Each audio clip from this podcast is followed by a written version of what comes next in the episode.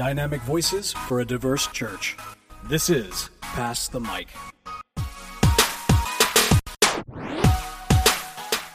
Greetings and God bless. Welcome to another episode of Pass the Mic, Dynamic Voices for a Diverse Church, powered by The Witness, a black Christian collective.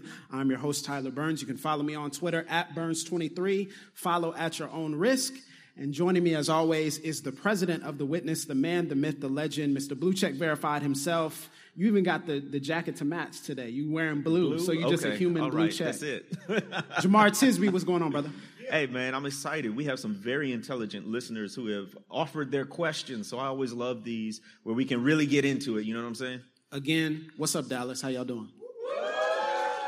So I just want to make sure everybody knows where we at. Yes, yes, yes. Now we got some amazing questions, and I'm just gonna start running down the list of these questions, and you guys can keep tweeting at us, PTM 200.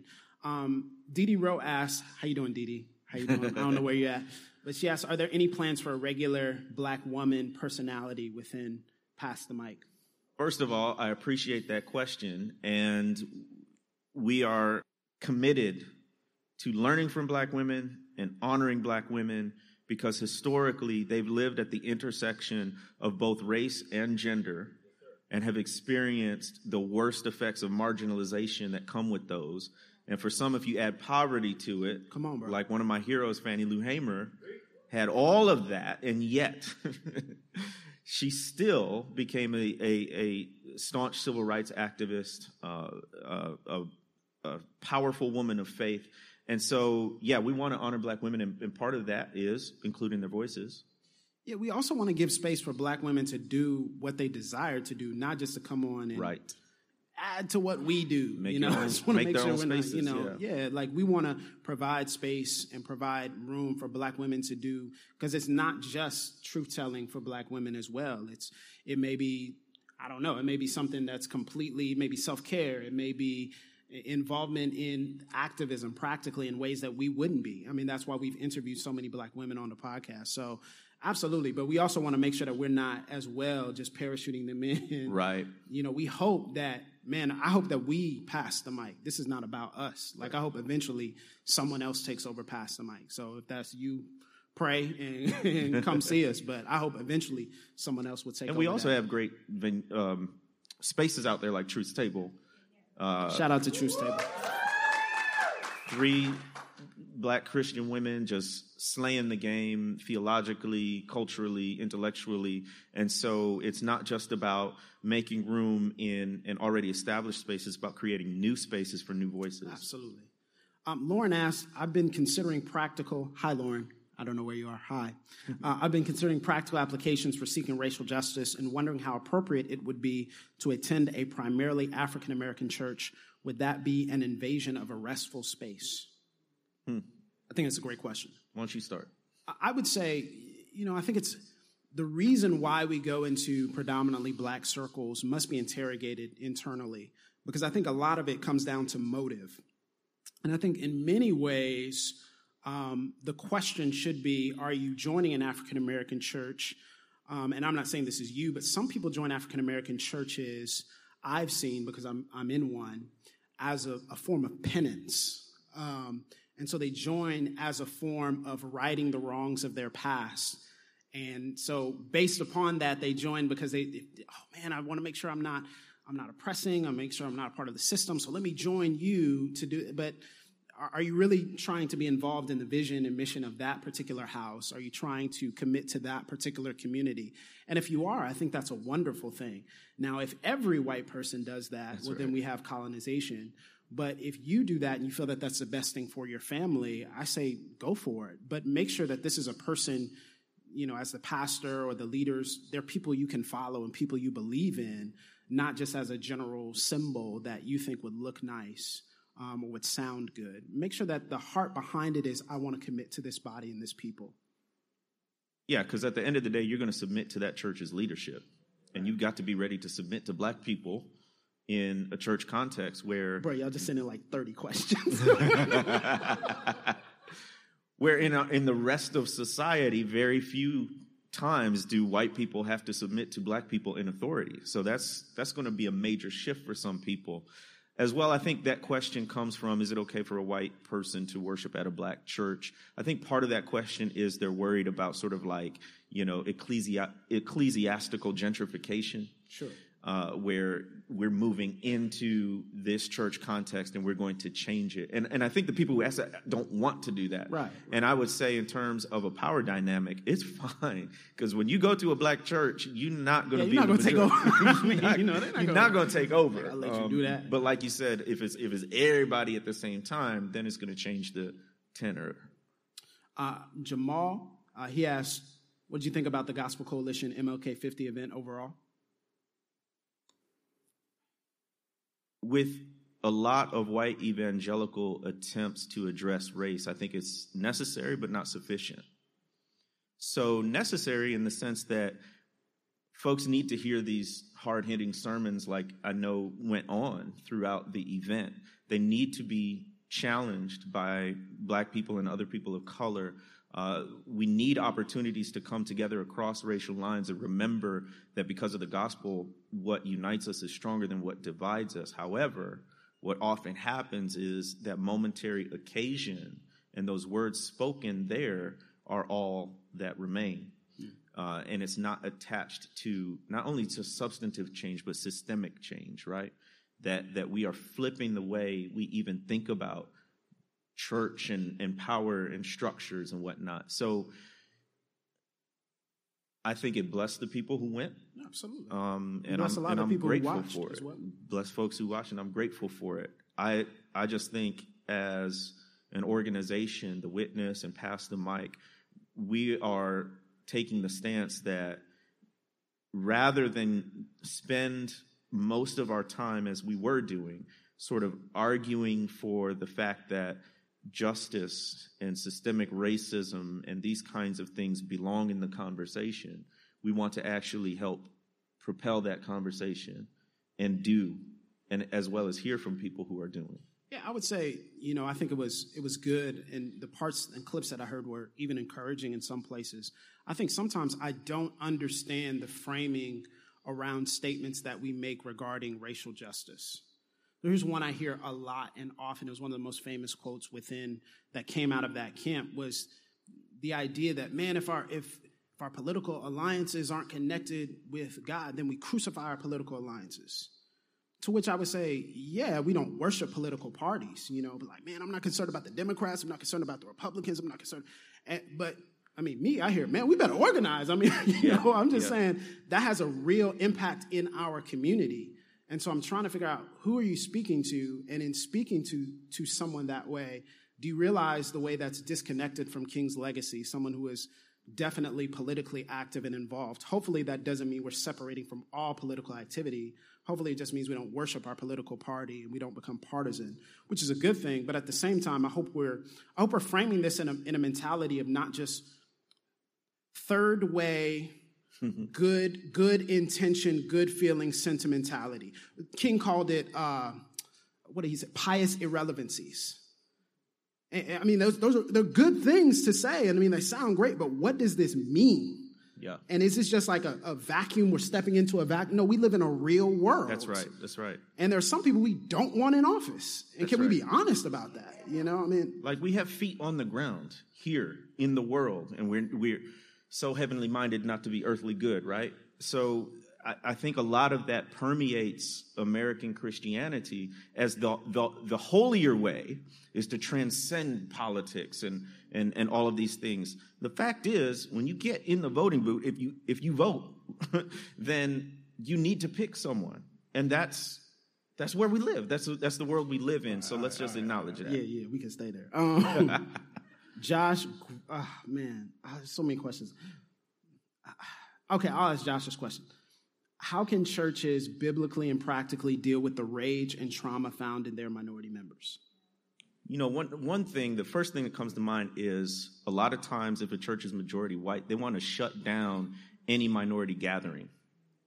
Like we can't have space to to lament or grieve or rage and have that catharsis because it's seen as divisive, self-segregating, all of those things.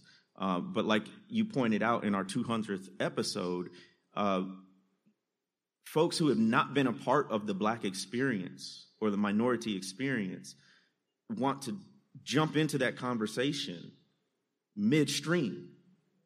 And you can't do that. And there also have to be times so it's it's also purposeful, right? Like it's not a permanent detachment from the body.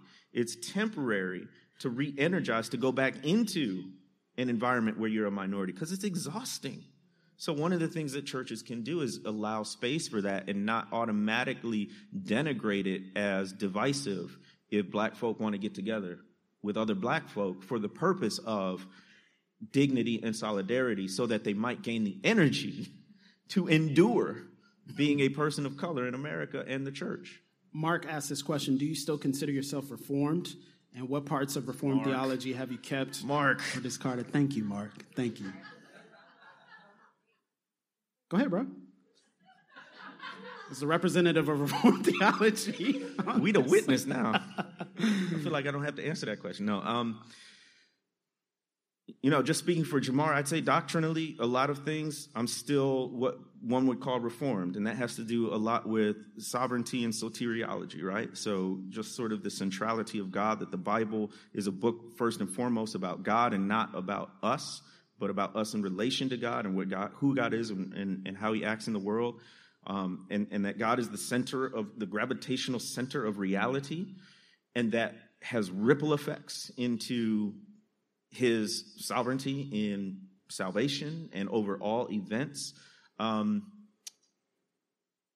so I think there's that part, but I also recognize that all theology comes out of a cultural context. sure.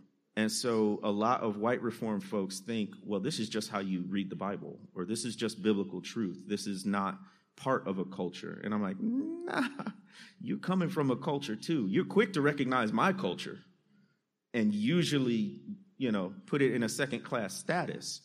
But I think one of the things that differentiates who we are as black folks who may find some affinities to reform theology is that we also recognize that the preachers, the pastors, the authors, they are coming out of a cultural context that is predominantly white. And so we need to carefully interrogate some of those things that they're saying are simply biblical. we need to also put this wave of reform theology it, it didn't just pop up out of the ground. There was a, a cultural context.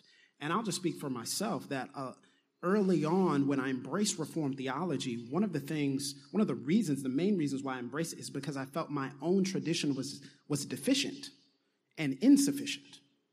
And that was because i didn't know my own tradition. What i perceived about my own tradition what they told me was wrong with my own tradition, how they presented my own tradition made me look at my own tradition with, and it's flawed, just like any other group, but it made me look at it with skeptical eyes. Now that I've studied my own tradition, I don't think I need to, I think what I have is sufficient. Right. That's not to say I don't pull from other sources, but the exodus, a lot of the mass exodus toward reform theology was based upon stiff arming the black church. And so, if that's the reforms you want, if you want me to cling to that and stiff arm the black church, nah, I'm, I'm off that. But if you're saying, do you still glean from reformed theologians and writers? And absolutely. Would I classify myself as reformed? No. There's a, there's, you don't classify yourself as evangelical, do you? No. Well, how do you do reformed and, and not evangelical? Uh, uh, well, there's a long history, but uh, I'm, I'm curious. Yeah. That's just a curious. I wasn't. I wasn't got your question. I was curious. very long story. I don't want to go off Okay, his story. all right, all right, put a But pin the- in that. ref- All right, they're not. They're not synonymous. Is all I'm saying. Okay, no, that's fine. That's fine. Um, I believe it's Tyshawn. She asked, um, "What guest do you think would be the most controversial to interview?" um, yeah, To which- controversial to who? Like, Yeah, that's the exactly, thing, like, exactly. I don't know. Um, I, I don't know. Some are some are critics. yeah, we have a few vocal critics. Did we invite one, that one vocal critic that we that we we didn't invite? Him? Okay, I was curious if we invited him. Because if there's the not going to be a charitable attempt to understand, yeah, you know, Well, I mean, I guess controversial. I mean, I don't know. Colin Kaepernick holla at us. Yeah, we'll get Colin yeah, Kaepernick. what's up? Yeah, Colin. I mean, yeah, No, you know, so it depends on somebody the send him this podcast. By the way, It depends on the audience. I think some of the um, well known people in the black church might be controversial to certain parts You, of the you know who I want, our listeners. You know who I would want to interview? This might be really controversial. Oof. Uh, TD Jakes. I want to interview TD Jakes. wow. I would love to do that. I would Okay, love to unpack talk with that. TD Jakes. Unpack that. I'm very curious. I, I'm very curious about some of the questions that weren't, and some of the things that I know kind of behind the scenes. I'm very curious about some of the questions that weren't broached, even in something like the elephant room. I'm very curious. I just want to pick his brain a little bit. He does, he does, he does these mind things with people, and he's a very deft public speaker. And so what he does when he gets an interview, he ends up interviewing you. like he reads you while you're trying to read him. I want to kind of get around that. See what he really thinks. All right, TD Jakes, the gauntlet has been thrown. No, I mean, I'm not trying to. Come on, man. Uh, Javetta, hi Javetta. She said, "Do you feel like we? oh, man. do you feel like we're headed towards resegregation? Seems like it's necessary in order to maintain sanity and mental health." So you used a phrase that I thought was very helpful. Yeah, I would just say, you know, centering is not segregation. So I think we're moving towards centering our perspective and centering our history. That's not segregation. That's That's just appreciation. That's right. Now, if you're saying segregation is completely being exclusively pro pro black, just only black, that's it. I don't I don't think so. I don't think we've ever really been there. right. It's We been a weird we place. to. Yeah, it's it's been a weird place because I don't think we've ever truly been integrated, and so it's it's kind of weird. I, I don't think I think we're going to kind of be in between those. And I think that that that sort of concern partly arises from what the dominant white culture has told us that it's a bad thing for black people to be together. It's not. um, because if you're in the majority, you always want the minority group to come and help populate your group, although it never changes the power dynamic. So they don't recognize the costliness of black folks entering into predominantly white spaces. And because of that costliness, we actually need to have times to refuel and recharge. And I'll also say this we talk more and more about trauma because we are recognizing the emotional damage that is taking place because of racism, even in places like the church. And so, for me, honestly, since November 2016, I have had to, what I, I, I call, I am evangelical adjacent. So I don't call myself evangelical, but neither will I completely cut myself off from those who do. But I also recognize that it is toxic for me where I am in terms of my mental state and emotional state to be immersed in a white evangelical culture that is you have to labor so hard simply to recognize, simply for others to recognize your equal status as heirs and co heirs and not second class citizens in the house, household of God. So I'm just not going to put myself through that. And that may change, and uh, people listening may be in a different place. That's fine. But I think we have to give ourselves permission as black Christians to say, I need a break. Like I did. Some of these questions, y'all sending like 20 more questions. Um, Tim, what's up, Tim? How you doing, brother? How would either of you flesh out the justice versus social justice debate? I hear some of my brothers and sisters say Christ was about justice, not social justice. Social justice is just a political ploy masked in religion. I'm trying to figure out if, if it's just justice, where does it happen? Like, does it doesn't happen in society? Doesn't happen in culture? Doesn't happen on your street? Like where where This is so deep because that question that arises in conversation uh, with like white culture. Yeah. Like black folk, what? I, I think a lot of people, the reason why they say justice versus social justice is because justice to them is like, I like black people. Justice to them is, I have black friends.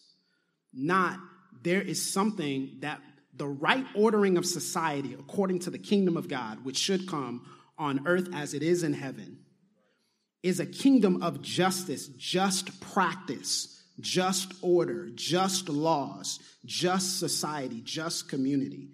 And I think what we tend to see is justice, and this is why the convers- this is how every conversation starts in the South. Whenever you're talking with someone on that other side, they'll say, man, well, I've been, man, people have been mean to me too.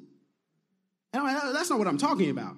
No, I'm talking about a structure, a systemic building of injustice that has influenced everything, has permeated even the way you look at me and how you frame this conversation. Yeah, and that's the thing, right? Like this colonization goes so deep that we don't even recognize that that is a question that has been foisted upon us. That's not a question that arises from really within the minority experience. If you think of the genesis of the black church in America, it was under slavery.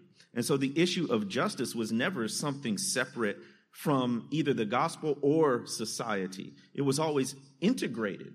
And so where does it come from that we're questioning justice versus social justice? Why is that even a difference? That's because in the mind of the majority there is. But if we decolonize and arise from our own experience of reading theologically the Bible and trying to interpret our experiences through the lens of the Bible, justice makes sense to people who are oppressed. It doesn't make sense to the oppressor. That's good, bro. Uh, D asked, and a lot of people ask this, like, if we're in the civil rights moment, what's next? And D asked, do you think the black exodus from white evangelical churches and spaces also includes creating and opening and attending HBCU like seminaries, theology schools in lieu of mainstream majority white evangelical schools. yes. It goes back to what you were saying about your tradition has enough in it. Absolutely. I, I didn't find out about Bishop College. Bishop College was like a hotbed. It was, it was a school where black ministers and preachers were taught. And some of the who's who names, Ralph West, who spoke at MLK 50, came from Bishop College, Terry Anderson, uh, I believe Freddie Haynes, uh, Major Jemison, uh, Fred Sampson. There's a pastor in my city of a very large primitive, he's actually the president of the National Primitive Baptist Association, Elder Bernard Yates. He came from Bishop College. And Bishop was like this hotbed, and it ended, I think it was the year I was born, 1988. And so it's crazy to think about the fact that we didn't know about these institutions and that many of them don't exist today. And there are some kind of equivalents. But the way in which Bishop trained the next crop of African American pastors, I'll say this you have to understand that there are a lot of pastors, black pastors and black churches out there that are far bigger than you think and far more effective in the community than you think. We've just been trained not to see them. Mm. And so I just want to let you know there's a lot of these pastors that are faithful and their church has thousands of members and they're doing this, they're training people. And so what I would say is there needs to be some sort of coalition. I'm encouraged by Dr. Frank Thomas um, of Christian Theological Seminary, who will be on the podcast in a few weeks. We've already recorded his Looking interview, and he he actually is the chairman of the first PhD program in African American preaching and sacred rhetoric in the history of the world. And so he is training up and aiming for in the next 10 years to release 30 to 35 minted PhDs into the world just solely on black preaching and, and, and sacred rhetoric. Mm. And I think that would transform the scope of the church if they continue to start institutions, if that becomes a pipeline. That's just one thing that I, I'm, I'm thinking. But yes, I think there, there has to be some sort of prioritization if, if we're just giving scholarships to people to go into white centered, Euro centered, reformed curriculum, and we're not paying professors and we're not transforming the way that we view and do our seminary to begin with, I, I don't, I don't think we'll see much change. But if we're putting into institutions that are sensitive to the things we're talking about, I think we will. Uh, Daniel, what's up, Daniel? Man, man, all y'all here, man. Um, how do you think the preferred language of racial unity as opposed to racial justice is framing the dialogue about race in America within the, the church, especially in multi ethnic context? Jemar. um, I, th- I think I probably hear racial reconciliation more than I do racial unity. I think it's critical to define your terms. So, for instance, reconciliation is a biblical word. And I'm not going to give that up, but I will understand reconciliation in the biblical sense, which requires truth and justice, not just kumbaya good feelings, right? So it's not sitting next to somebody of a different color in the pew. It's making sure that that person next to you has a just and equitable chance at full human dignity and flourishing, just like everyone else. So defining our terms becomes critical. It's also critical to recognize that for black people, oftentimes the pursuit was justice, not necessarily integration. Integration is not a bad thing, but in times when segregation was legalized, even when you had families like the parents of Ruby Bridges, who integrated, was the only little black girl in her school, the point was to get access to the resources of this better funded, more resourced institution. And separate was never equal in America. And so, what we're trying to do, I think, as we talk about race, is see that there's equality of opportunity, that everybody gets a chance, a, a fair chance on a level playing field, rather than, as we've talked about before, the, um, the fact that in America, every system, politically, economically, legally, has been crafted to disadvantage people of color. And so, what we're talking about is not just getting in the same room together, which is great, but that's not enough. There are so many great questions that we are not going to get to, but I am going to get as many as possible in the next 10 minutes. So we're um, just do rapid fire type of thing? No, I mean, okay. yeah. this has been good, Jemar. Uh, Philip, what's up, Philip? He asked, who is helping you or has helped you, authors, public thinkers, theologians, move from doing ethics from a systemic, systematic theology orientation to a biblical theology orientation? Um, I would say uh, some that have deeply influenced the way that I do ministry and the way that I speak. Number one is Dr. Gardner Taylor. Um, if you do not know who Dr. Gardner C. Taylor is, um, he was considered to be, um, for my money, I think he's one of the greatest preachers ever in American history. But he was considered to be by many the dean of preaching. He passed away a few years back, and he did ministry, I believe it was in New York. And uh, Gardner C. Taylor is a phenomenal example of, of a pastor who has shaped thinking and shaped the way that I approach matters of justice, the Bible, preaching, etc. Someone else who we've had on the podcast, Dr. Kenyatta Gilbert, is a massive influence. Um, man, who else? Who else? Fire away, fire away, Jemar. So, from a, if we're thinking in terms of formal theological categories, from a biblical theological standpoint, as opposed to a systematic theological standpoint, I really appreciated J. Daniel Hays' book, From Every People and Nation, yeah. a biblical yeah, theology absolutely. of race. And so he Michael walks. Em- Michael Emerson. Michael Emerson, yeah, obviously. Um, and so in this book, Hays walks from Genesis to Revelation and sort of traces God's unfolding plan for a multi ethnic, multicultural, multilingual uh, church that he's forming, which was not an afterthought, right. that was um, planned before the foundations of the earth. But also, studying U.S. history has really helped shape the way I read the Bible because history is just stories, it's narratives. And so much of the Bible is narrative. And so, the more we know about our historical narrative from our experience in the world, the more we can see the patterns laid out in the biblical narrative and right. connect our experiences to God. Yeah, man, there's so many. I'm I'm trying to think of more. A lot of the people you don't hear about. Um, there's a man named Isaac Rufus Clark. He was a phenomenal homiletician, passed on. Um, Bernice King, of course. Uh, man, Ekemini Uwan. I mean, mm-hmm. Dr. Christina Edmondson. Uh, man, so many. I I have to send you a list and remind me. And we actually have a list yes, of resources. we do. Shout out to Aaron James, Pastor Aaron James, for setting that up. But we have a list of resources on the website, um, Theological Works. Yeah, by people of color. Okay, just a few more. Derek, what's up, Derek? Oh, Derek had me on his podcast, Church Folks. So I just want to shout out Derek. Um, what are some practical ways for black churches to invite white churches into a less white centered unity? That is a question for Jamal. Yeah. um, you know, I wonder if it's the job of the black church to invite white churches into less white centeredness. Um, I think the folks best positioned to do that are other white folks. Um, you speak to each other. uh, because there are so many white folks who will still look at the black church as, oh, they have a great preaching style, great music, but they ain't theologically on our level. So, you know, we don't really have to listen to them, um, which is obviously a fallacy. But if they hear it from us versus they hear it from someone who looks like them or goes to their same churches, it might have a different effect.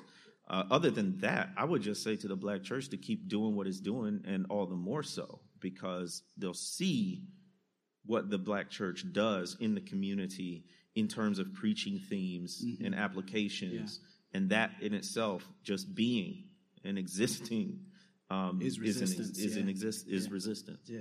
I, I love this. Thank you, Lauren, for asking this. I know we did one of your questions before, but she, she asked, please discuss similarities and distinctions between woke and social justice, i.e., inadequacy of terms specificity of definition and practice. And I just want to ask the Woke Commission, the president of the Woke Commission, Mr. Woke here, how's Woke doing? I would say Woke has faded into the background. Uh, really, Jemar? Really? That don't mean it's well, wrong. No, wow. It just means it's a shocked. pop culture term. I'm shocked. And they may have moved on to something. um, Nevertheless, I'm I sorry, still, I had to do that. I know to, you did. You know, we had a debate about woke, and the, Jemar the won. debate. Jemar won. Yeah, oh, no doubt. He uh, won the battle and, and lost the war. No, I just still think it has it has really good symbolic value in the sense of people who aren't seeing the issues of injustice today are in a very sense sleeping. They are blind to to reality of what's going on. And so woke means waking up, it means seeing and all of those things. But she was asking about the difference between that and social justice. Right. Yeah, I mean terms. What's I mean the terms are really interesting in today's yeah. conversation. I mean, I don't know. Woke sounds like to me. You still clinging to woke? You like I'm not letting because that was in the question. It was in the question. It sounds to me like a disposition of being concerned about issues of justice. Social justice so so wokeness has to do with awareness. Social justice has to do with activism. Um, and so, what are you doing about those issues? Uh, resist pro- programming. Uh, shout out to you. They said, any thoughts on Christian brother Eric Reid not being signed yet in the NFL? Bob McNair's retracting his inmates' apology, the recently formed Players Coalition deal some NFL players made with owners. I think it's a great question. I don't necessarily know. I'm not as plugged into the inner workings of the NFL anymore after I let it go. Um, kind of just, uh, but I, I, am familiar with Eric Reid uh, not being signed yet. Um, it's it's what's going to continue to happen if there are no consequences. And what did Eric Reid do? He spoke out, and he is an activist, social justice, justice activist, in conjunction with Colin Kaepernick and others. And he's just not been signed yet. Uh, something happened medically with him, and he was released, and then you know now he's. I mean, he's a he's a very serviceable safety from what I understand, and just not being signed. He'd be great to be have on the podcast. By the way, He'd he would. He would, and and it's just. Uh, a guest we had on on on our last show talked about how in the 50s and 60s in King's Day of the civil rights movement, racism was as in your face as a sign that said for whites only or for coloreds only. And now racism is quote unquote slicker, right? So this is the way racism is operating. We won't call Eric Reid the N word. We won't say you can't come into our building. We just won't sign you. Hmm. We lock you out. I think parents should pay attention too. Pay attention. Parents of college athletes, pay attention. Um, just two more and then we'll get out of here. Sam, yes, did you have a chance? What's up, Sam? Did you have a chance to get some barbecue here in Dallas? Would you like to? I'll treat. I mean, we're leaving in like two hours. yeah, we got a flight tonight. Otherwise, but, no question. Yeah, we did have some. I'm not going to mention the name because if we mention the name, people are like, yeah, "Oh, you went to that tourist Nah. you, we'll was, tell you where we went. so good. The though. brisket was good. I don't know. Yeah. Just I wasn't actually physically there, but the brisket was was fire. Um, just one more question. You know, Jemar. I, I want to say something real quick. Go ahead. Go ahead. Do it. Black Christians, we need to stop giving a pass to white efforts at reconciliation. We are so eager for this acceptance, right? That we will take any little sign or gesture and just like, oh, you know, we've arrived. And I think that's detrimental to the struggle. Because if folks with power see that we are so easily satisfied, they have no incentive to change. So, what does that mean? I love a good sermon challenging white people to recognize issues of racism and justice. I love a good sermon from black people to white people or a broader group along the same lines. I will not, however, be satisfied with that. There are lots of different examples we can talk about. We can talk about diversifying the curriculum of our colleges and seminaries. We can talk about showing um, solidarity with uh, you know oppressed peoples in various ways. We can talk about philanthropy and where your money goes. But I just think there are some deep issues within American white evangelicalism that are not being addressed. So it's one thing for a person on a platform or in the pulpit to say it, it's another thing for people in the pews to live it out. And so, what I see in the American white evangelical church is a lot of people who are more than ever before on the racial reconciliation train mm-hmm. and all about being nice to people of color and, and things like that. But I still don't see patterns of systemic and institutional injustice changing or ideas behind that changing. So, what do I mean? It means it has a lot to do with how you vote. It has a lot to do with how you address issues like police brutality. Mm-hmm. It has a lot to do with your views on the Second Amendment and gun rights. Because hmm. if you aren't looking at those issues from the perspective of the oppressed, you are going to continue to empower the oppressors. Hmm. And I see that continuing to happen. And until those issues are front and center, then I don't know why we're so happy to celebrate these incremental gains which I'm not taking away from that. I know people are going to listen to that and, and, feel like, you know, white people can never do right or you think nothing has changed. I'm not saying that. Um, it was John Lewis. He was he was speaking uh, at the last event for the MLK 50 events put on the National Civil Rights Museum, and literally he had a, a fractured skull in the march uh, yeah. to Selma, mm-hmm. right? Yes. And he's like, if you think things haven't changed, just walk a mile in my shoes. I was like, yes, sir. I, yes, things have changed. They have for the better. However, there's a lot further to go. And I think when black people, black Christians, are too eager to celebrate these really cosmetic victories, uh, we may not be helping as much as we think we are. Well, I think that's a question. No, okay. I think that's a great note to end on. I just wanted to, you know, I think that's phenomenal note to end on. But I do want to say before we close out, um, where I come from, honor is a big thing. Honor is a big thing in the black church. And I think sometimes we, we lose that, and there are people who have passed on, and we commemorate them after they passed on. But I believe in, in congratulating them and celebrating them while they're still here. And we would have never made it to an episode 200. We would never have a Pass The Mic. We would never have the witness without you. Mm. And so I want to honor you, Jemar Tisby, um, and you don't hear this a lot from people. People, prophets are terrorized in their time. Prophets are attacked in their time. Prophets are put down. Prophets are ostracized. Prophets are marginalized. But in, in the kingdom of God, they'll be celebrated mm. and they'll be rewarded. And I just want to say to you as a brother, I've watched you grow and I've, I've come up with you in this work. And I just want to honor you for what you have done. You have created a movement and you have sustained that movement with your faithfulness. Lord have mercy. And so I just want to honor this brother, this gift to the body of Christ. Can we give Jemar a standing O? Can we give him a standing O? I appreciate that, man.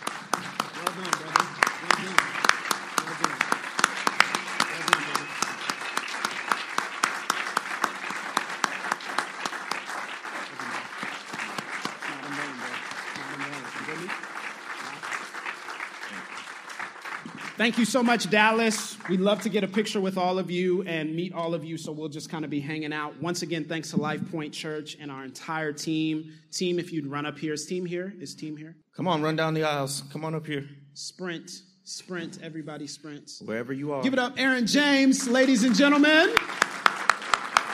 Beau York, ladies and gentlemen. Elodie, ladies and gentlemen. Adam Keeley, ladies and gentlemen.